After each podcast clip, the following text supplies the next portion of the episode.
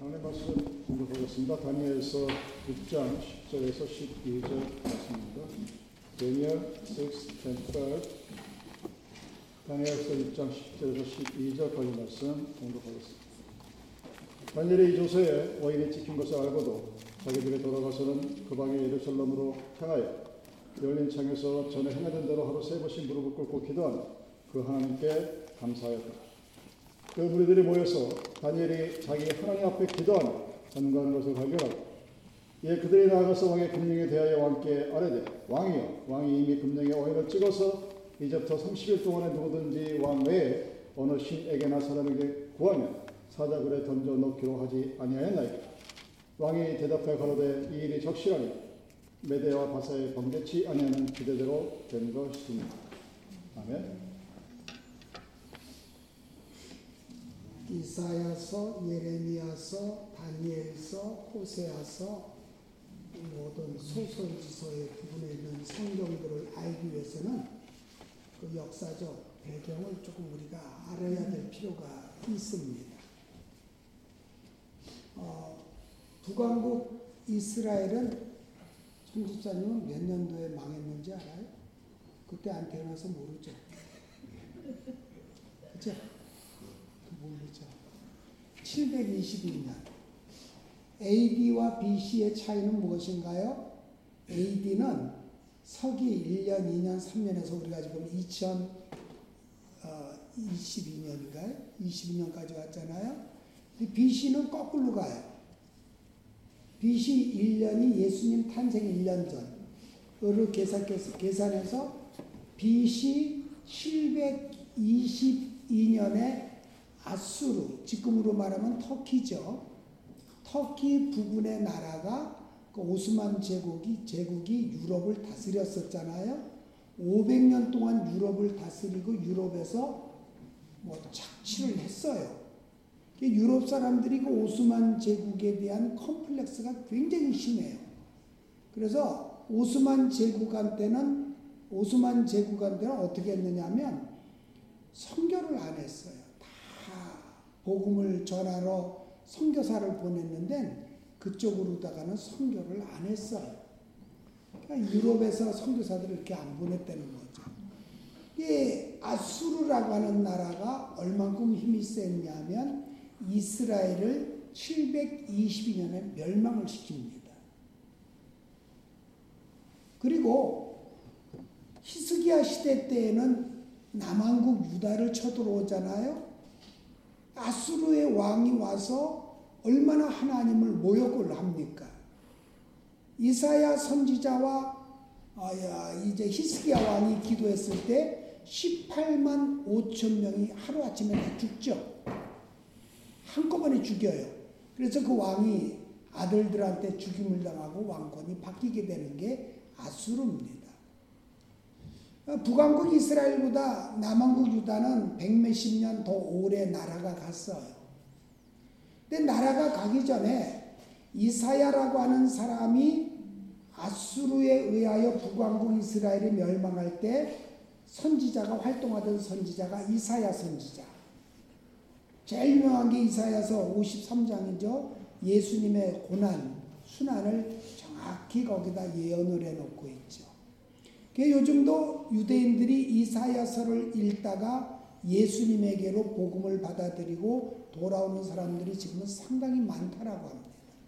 이사야서를 보니까 예수님의 탄생이 다 예언이 되어 있고 어떻게 고난을 받으실 것인가 그것을 미리 다 예언해 놓았었기 때문에 이사야서 53장을 이해하면 이제 주이시들이 예수님을 영접하게 되는 거예요.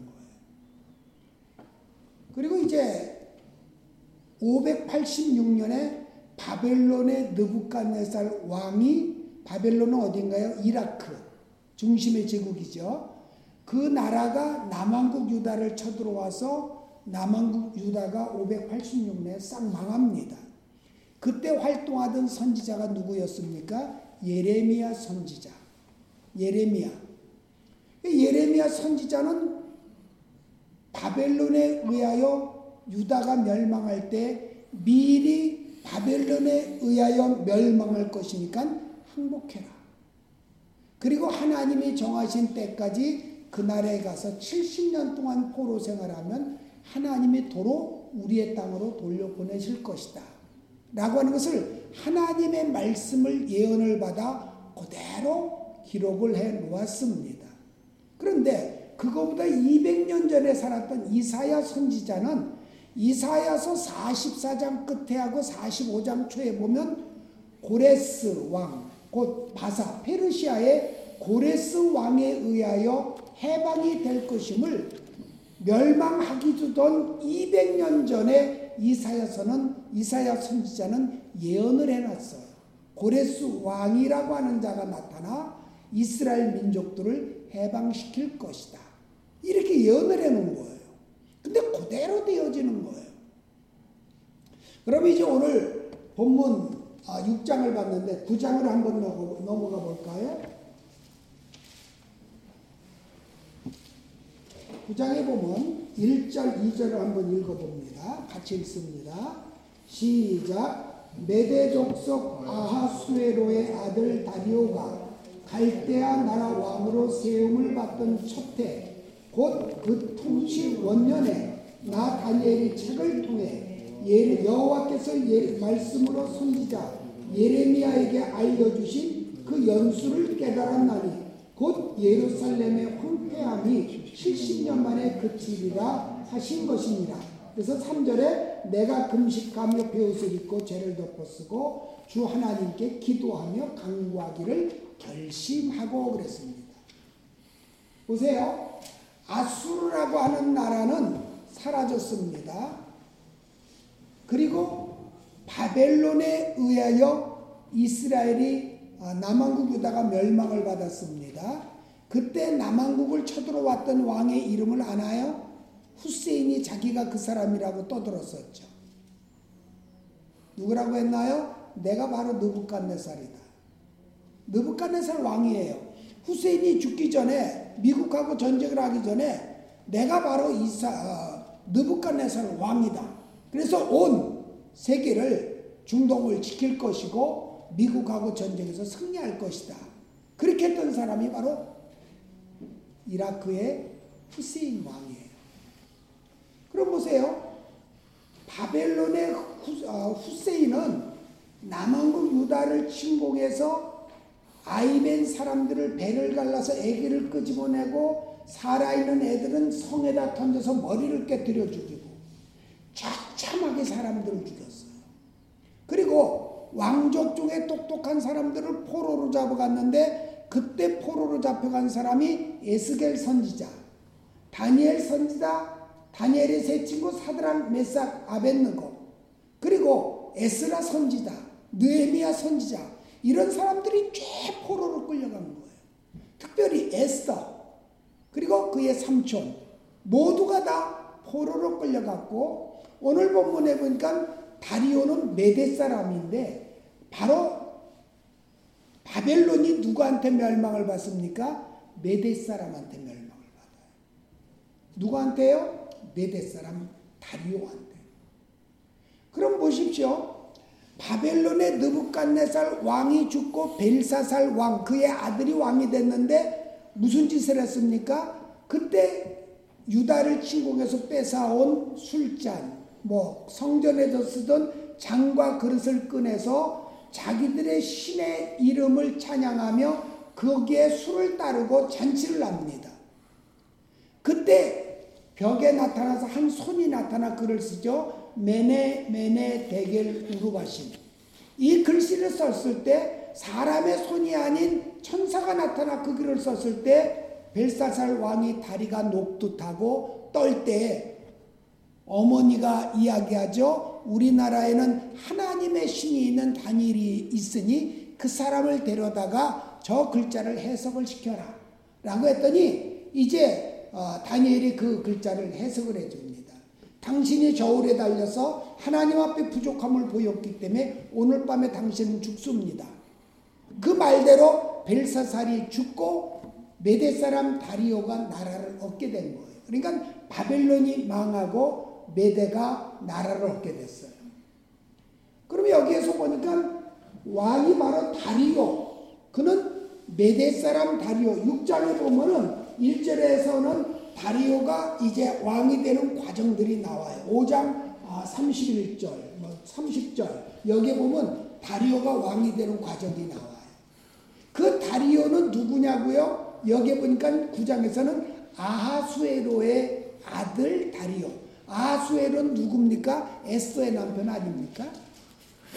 죽으면 죽으리라 했던 에스더의 남편이 바로 아하수에로란 말이에요. 그 사람의 아들 메대 사람 다리오. 이 사람 시대에 다니엘이 깨달은 거예요.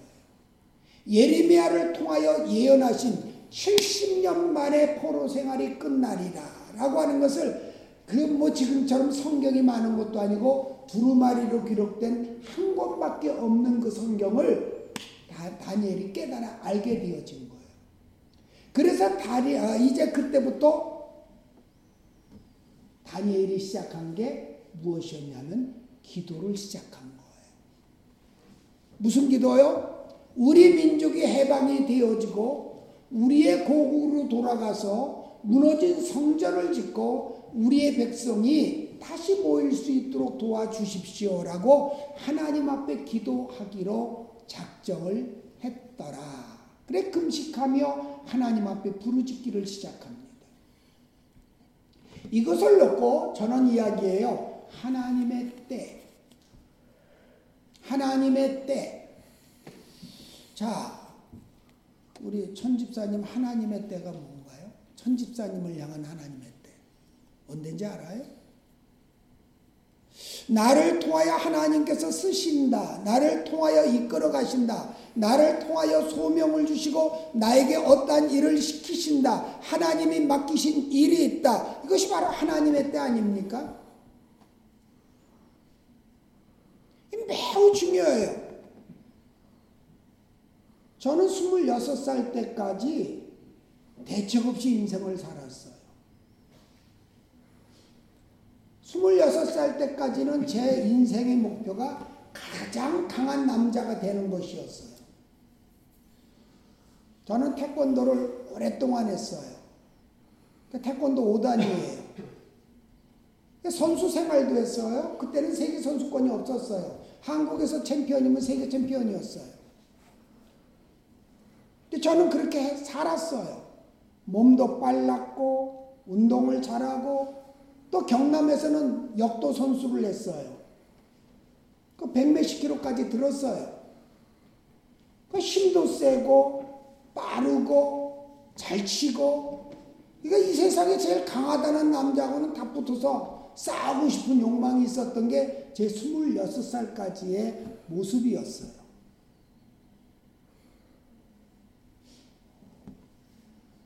법이 없었어요. 내 맘대로 살았어요. 내가 하고 싶은 대로 살았어요. 돈이 필요하면은 때려서 달라고 그러면 돈 줘야 됐었고, 용돈 필요하면 좀 그렇게 썼어요. 그게 제 26살 때까지의 모습이었어요. 20살부터 26살까지 군대 생활을 했어요. 1972년부터 78년도까지요. 군대를 제대하려고 하는데 한 달 남았어요. 근데 갑자기 형이 오더니 형이 그래요. 야 경지가 예 형. 너 대학교 갈래? 그러더라고요. 아니 고등학교도 졸업 못했는데 무슨 대학을 가? 그랬더니 내가 다 해줄 테니까 대학교 가라 그러더라고요. 어 그래 가지 뭐 등록금 뭐 군대에서 퇴직금 나오니까 그걸로 하면 되고 형이 졸업증명서 만들어서 내 대신 대학교 시험을 쳤어요. 그리고 대학을 갔어요. 그것도 공대를요. 지금 같아서는 불가능하죠. 그리고 뒤를 캐면 저는 큰일 나요. 그래서 전 공무원 되면 안 돼요. 그래서 1월 31일 날 제대하고 3월 초부터 대학을 다니기를 시작했어요. 근데 기계과를 다녔는데 전부 수학 공식이잖아요. 미적분 알아야 되고 3차 방정식 알아야 되고 나는 인테그널도 못 그리고 시그널도 못 그려요. 그런데 그걸 해야 돼요.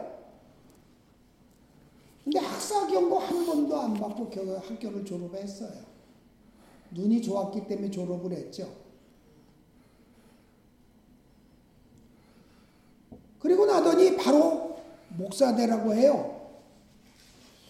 아니, 나 같은 사람이 맨 사고 치고 싸우고 그게 내 본업이었는데 나 같은 사람이 목사가 된다면 어떻게 되겠는가? 첫째는 내가 새벽잠이 많아서 난 목사 못한다.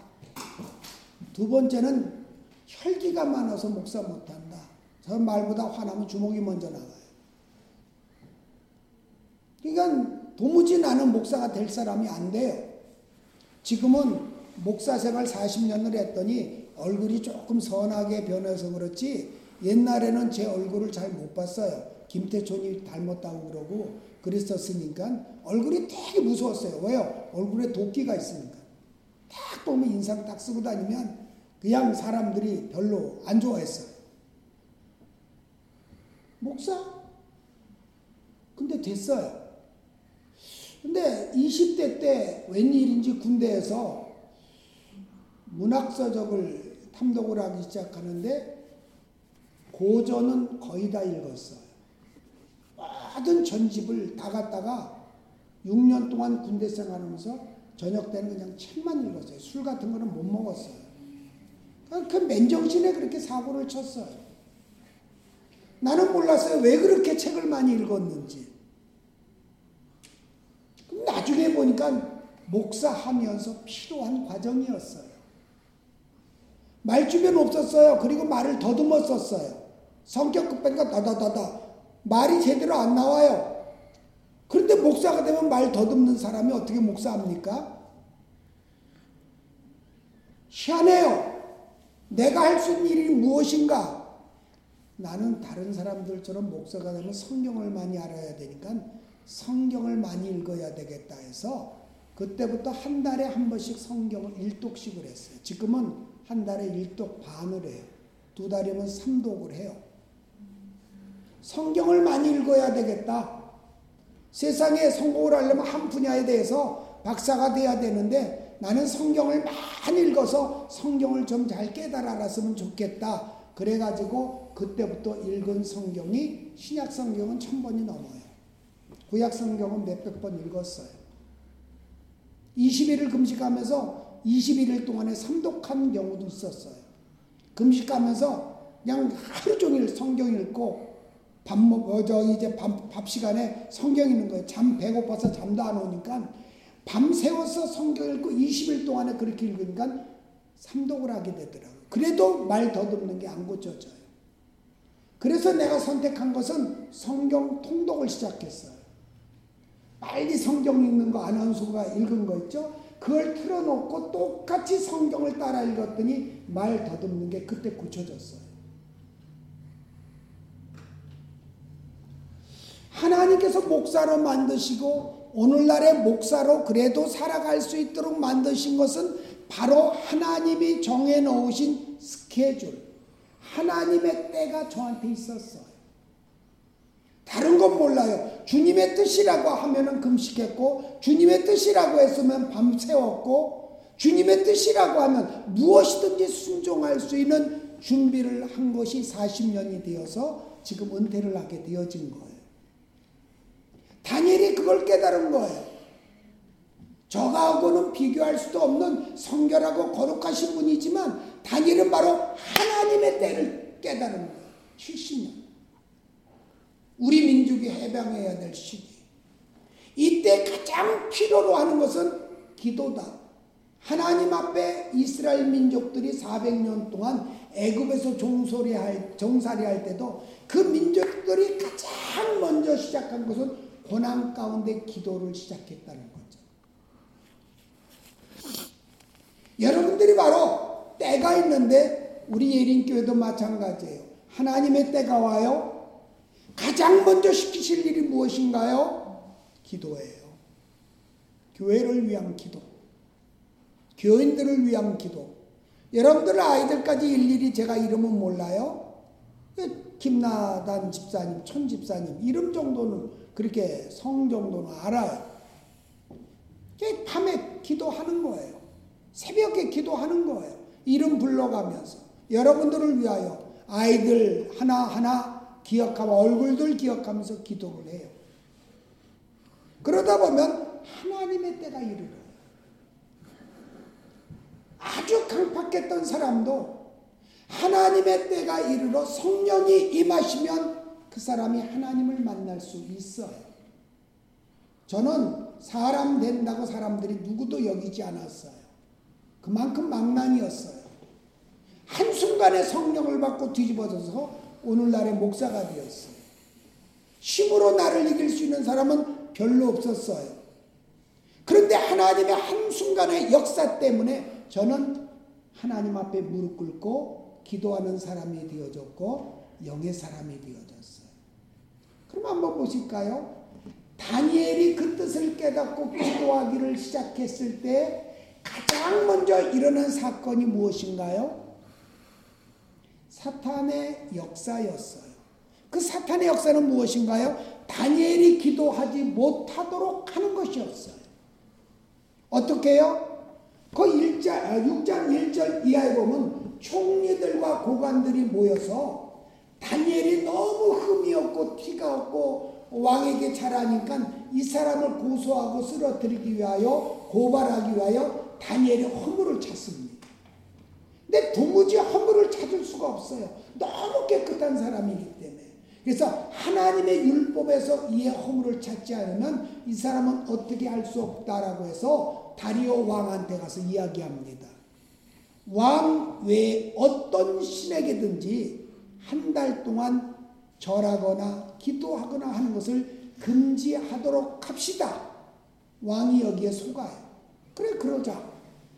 그래서 누구든지 기도하다가 걸리면 사자굴에 집어넣게 된다라고 하는 게 6장에서 나오는 내용이에요. 6장과 9장은 같은 시대 때 일어났던 같은 내용이에요. 6장과 9장은 하나예요. 드디어 기도를 하는 자들은 모두 사자굴에 들어가요. 근데 다니엘이 한 일이 무엇인가요? 10절에 한번 봅니다. 같이 있습니다. 다니엘이 이 조서에 왕의 도장이 찍힌 것을 알고도 자기 집에 돌아가서는 윗방에 올라가 예루살렘을 향한 창문을 열고 전에 하던 대로 하루에 세 번씩 무릎을 꿇고 기도하며 그의 하나님께 감사하였다. 중요한 게 뭔가요? 창문을 열고 숨어서 기도해도 되는데 사자굴에 들어가게 되는 아주 위험한 상황인데 다니엘의 한 행동은 그, 그 와서 정탐꾼들이 쳐다보고 있는데 창문을 열고 바라나 기도한다. 망굴의 여호 앞에 기도한다. 선포를 하는 거 아니겠어요? 창문을 열고 기도하기를 시작합니다. 무엇이 있었죠? 하나님 앞에 뜻을 정하면요 가장 먼저 역사하는 게 무엇인가 하면 마귀예요. 기도하지 못하게. 마귀는 어떻게 역사하나요? 가장 가까운 사람을 통하여 역사해요. 나한테 직접 역사하는 게 아니라 내가 가장 사랑하고 내가 거절하지, 거절하지 못할 가장 가까운 사람을 통하여 나를 시험해요. 예수님이 일생 동안에 세 가지 시험 받으시죠. 첫 시험이 40일 금식 후에 주리심 후에 마귀가 직접 시험합니다. 근데 예수님은 다 말씀으로 물리치셨거든요. 그랬더니 두 번째 시험이 왔어요. 십자가 지지 말라고 베드로가 간언을 합니다. 그때 예수님이 담대하게 뭐라고 했어요? 사단아 내 뒤로 물러가라. 너는 나를 넘어지게 하는 자로. 베드로한테 야단을 쳤어요. 천국의 열쇠를 주셨던 그 자리에서 바로 십자가 지지 말라고 하니까 사단아 내 뒤로 물러가라. 너는 나를 넘어지게 하는 자로다. 두 번째는 사람을 통한 시험이에요. 마지막 시험은 어딘가요? 게시만의 동산에서의 자기 갈등. 그 갈등은 무엇인가요?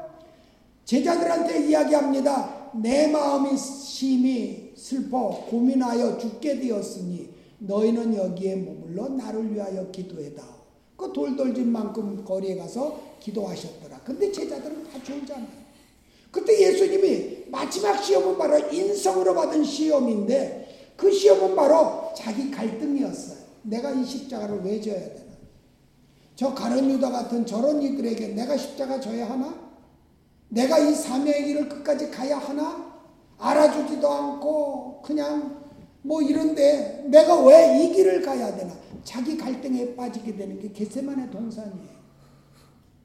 거기서 예수님 무슨 기도했나요? 아버지여 이 잔이 나에게서 지나갈 수 있으면 지나가게 하시옵소서. 그러나 나의 원대로 마옵시고 아버지의 원대로 하시옵소서. 그렇게 세 번씩 기도하셨어요. 그래서 이 자기 갈등을 뛰어넘어야 십자가 지고 사명을 감당하는 것이지 이 갈등을 가지고는 십자가 질 수가 없어요. 이 단계적 시험은 누구나 당해요. 마귀가 직접 와서 역사하는 것, 두 번째 가장 가까운 사람을 통하여 사명을 감당하지 못하게 하는 것, 마지막에는 자기 갈등, 이 세 가지 갈등이 끝나고 나서야 십자가를 지고 하나님의 뜻을 이루고 마지막 순간에 예수님 뭐라고 했나요? 다 이루었다. 라는 이 선언을 하시잖아요. 그 과정을 거치시고 오늘 우리가 믿음은 구원을 얻도록 하시는 그 귀한 역사를 우리에게 주신 거예요. 마귀의 시험이 왔지만 창문을 열고 창문을 열고 굉장히 중요한 말씀이에요. 여러분들은 어떤 창문을 열게 될까요? 여러분들이 믿음에 있어서 살아가는 동안에 가장 약한 게 있어요.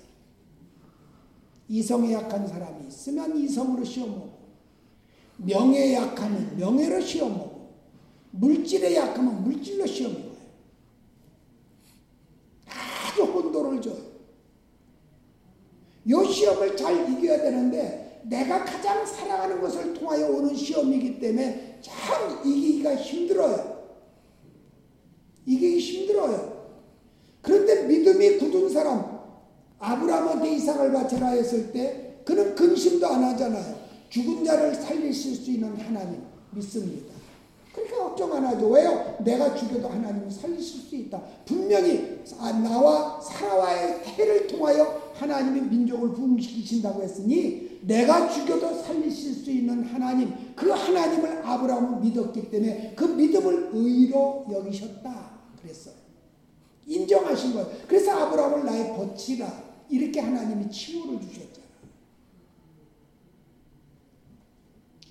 다니엘은 창문을 열었어요. 내가 창문을 연다는 의미는 내가 사랑하는 가장 그 고귀한 것, 이것을 주님 앞에 내놓는 거예요. 여는 거예요. 내 청춘을 바칩니다. 내 시간을 바칩니다. 나의 모든 삶을 바칩니다. 하나님 역사해 주시옵소서. 내 힘으로는 안 되지만 내게 능력 주시는 당신 안에서 내가 모든 걸 할 수 있습니다. 라고 믿음의 길을 걸어가는 것이 바로 사명자가 가져야 될 자세인 거예요. 문을 열었어요. 총리와 다른 총리가 세 명 있었죠. 그 중에 한 총리와 다른 방백들이 왕에게 가서 고소합니다. 다니엘이 기도하다 걸렸습니다. 왕이 어인에 인을 친 것처럼 저 사람 사자굴에 넣어야 됩니다. 다리오가 구해보려고 노력을 하지만 안 됩니다. 안 됐어요. 그래서 사자굴에 집어넣게 되죠. 사자굴에 집어넣고 나니까 어떻게 됐습니까? 그날 밤에 다리오는 그 육장꽃 뒷전에 계속 그 내용이에요. 오락을 그치고 금식을 하며 하나님 앞에 강구하였더라. 다니엘을 살려주시옵소서. 내가 미련하여 다니엘을 죽이게 되었나이다. 살려주시옵소서. 이게 다리오 왕의 모습이에요. 그리고 다리오 왕이 바로 이 사람이 이제 정권이 바뀌는데 이 사람 뒤에 누가 되냐면 고레스 왕이 되어져요.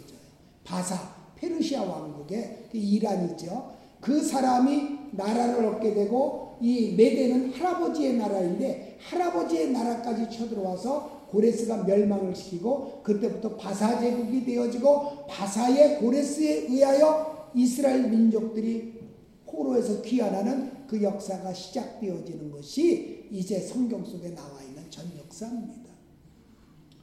사자골에 들어갔습니다. 끝났나요? 아니에요. 다니엘이 말한 바로는 하나님이 사자의 입을 막으셨습니다. 밤새도록 다니엘은 무사했어요. 왕은 슬퍼하고 오락을 그치고 그렇게 이제 침수에 들지도 않고 고민을 하며 새벽같이 사자굴에 달려와서 지극히 높은 하나님의 종 다니엘아 너의 하나님 능하신 하나님이 너를 지키시기에 능하셨느냐 물어보니까 다니엘이 말하죠 왕이요 그렇게 되었습니다 그리고 바로 다니엘을 끌어올리죠 그리고 다니엘을 고소했던 사람들을 사자굴에 집어넣었더니 땅에 떨어지기도 전에 그들을 부셔서 다 물어서 죽였더라 하는 게 성경에 나와요. 승리케 하신 하나님. 여러분 하나님의 역사는 죽은 게 아닙니다. 하나님의 역사는 살아계십니다. 분명히 살아계십니다. 이번 주에 아주 우리 박 목사님 때문에 제가 심장이 한번 내가 죽을 뻔했어요. 아주 입술도 다 부르텄네요. 식사를 같이 하기로 하고 식당을 가는데 차에서 내리는데 갑자기 못, 걷, 못 걷는 거예요. 한쪽으로 기울어져가지고 스트로크 온 거예요. 당이, 당이 떨어져서 그런 것보다 그래도 식당으로 같이 올라가서 식사를 했어요. 식사 끝나고 내려오는데 그냥 완전 꾸꾸라져서 못 일어나요.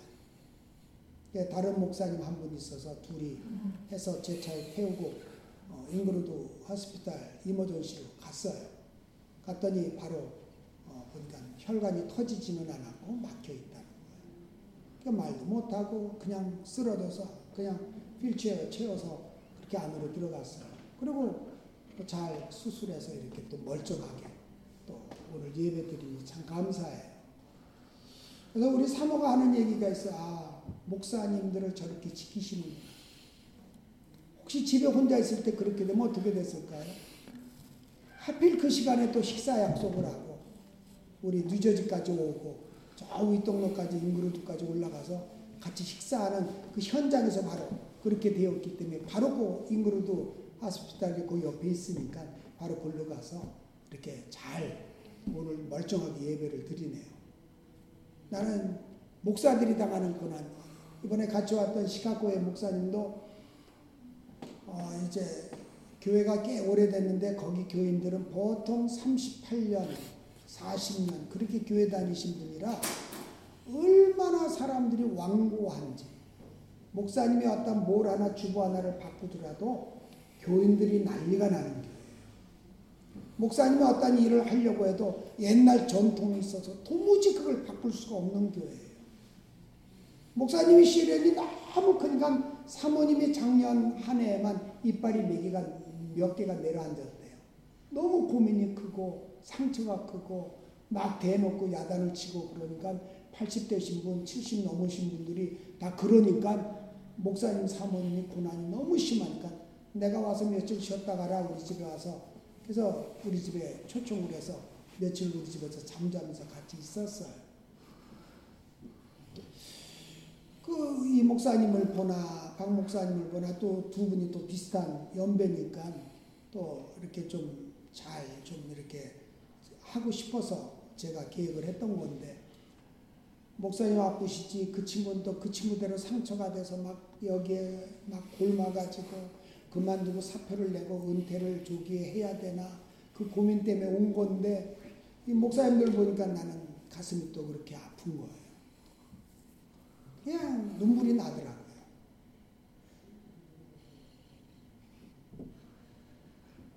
그런데 분명한 것은요, 하나님의 때가 있어요. 죽은 하나님 아니에요. 우리가 믿는 하나님, 멀리 있는 하나님이 아니라 지금 이 안에 계시고, 내 안에 계셔요.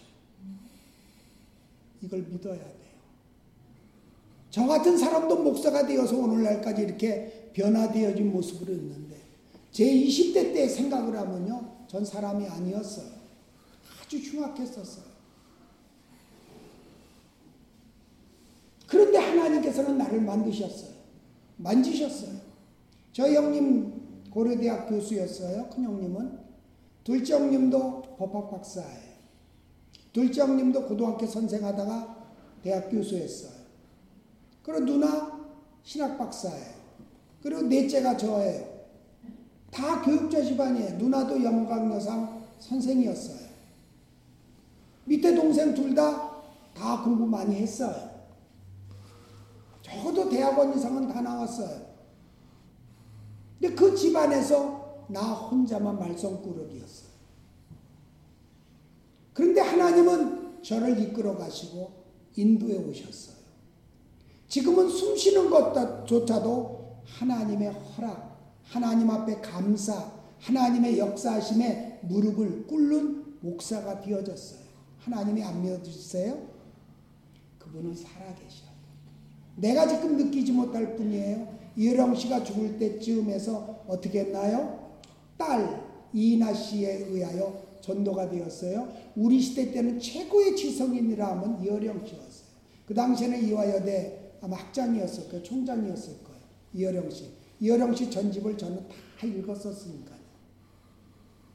근데 그분이 지성에서 영성으로라고 하는 책을 썼죠. 딸이 죽어가는 과정을 보면서 하나님은 살아계시다. 설명하기는 어렵지만 하나님은 살아계시다. 마지막 안 걸렸어요. 얼마 전에 돌아가셨어요. 돌아가실 때까지 병원에 치료를 받지 않았어요. 자연인으로 그대로 고통을 느끼면서 하나님 앞에 믿다가 책을 많이 쓰고 돌아가셨어요. 그때 이분이 이런 고백을 했어요. 새벽 2시쯤이면 내 몸이 가장 고통스러울 때다. 그런데 그 시간에 하늘의 문이 가장 크게 열리는 시간이다. 고통스러워서 하나님 앞에 부르짖는데요. 그러면 하나님께서 몸은 아픈데 위로를 주신대요. 하나님의 손길이 느껴진대요. 그리고 그분이 마지막 죽어가면서 쓴 글이에요. 그 시간이 바로 하늘의 문이 열려 있는 시간이다. 그렇게 이어령 씨는 장관도 하셨죠? 그렇게 돌아가셨어요. 어떠신가요? 문을 한번 여시지 않겠어요? 여러분은 무엇으로 문을 열까요? 가장 기초 기도의 문을 먼저 여십시다. 하나님 앞에 교회를 놓고 하나님 앞에 우리 성도들을 놓고 하나님 앞에 하나님의 나라를 위하여 기도하는 기도의 연을 무시기, 여시기 바랍니다. 길게 못하면 좋습니다. 5분도 좋습니다. 10분도 좋습니다. 일어나자마자 기도하고 잠자기 전에 기도하고 말씀 보며 나아가면 금년에 예림교회를 통하여 하나님께서 부흥의 은혜도 주실 것이고 이곳을 통하여 또 많은 성교의 역사도 이루어 가실 줄 믿습니다. 기도합니다.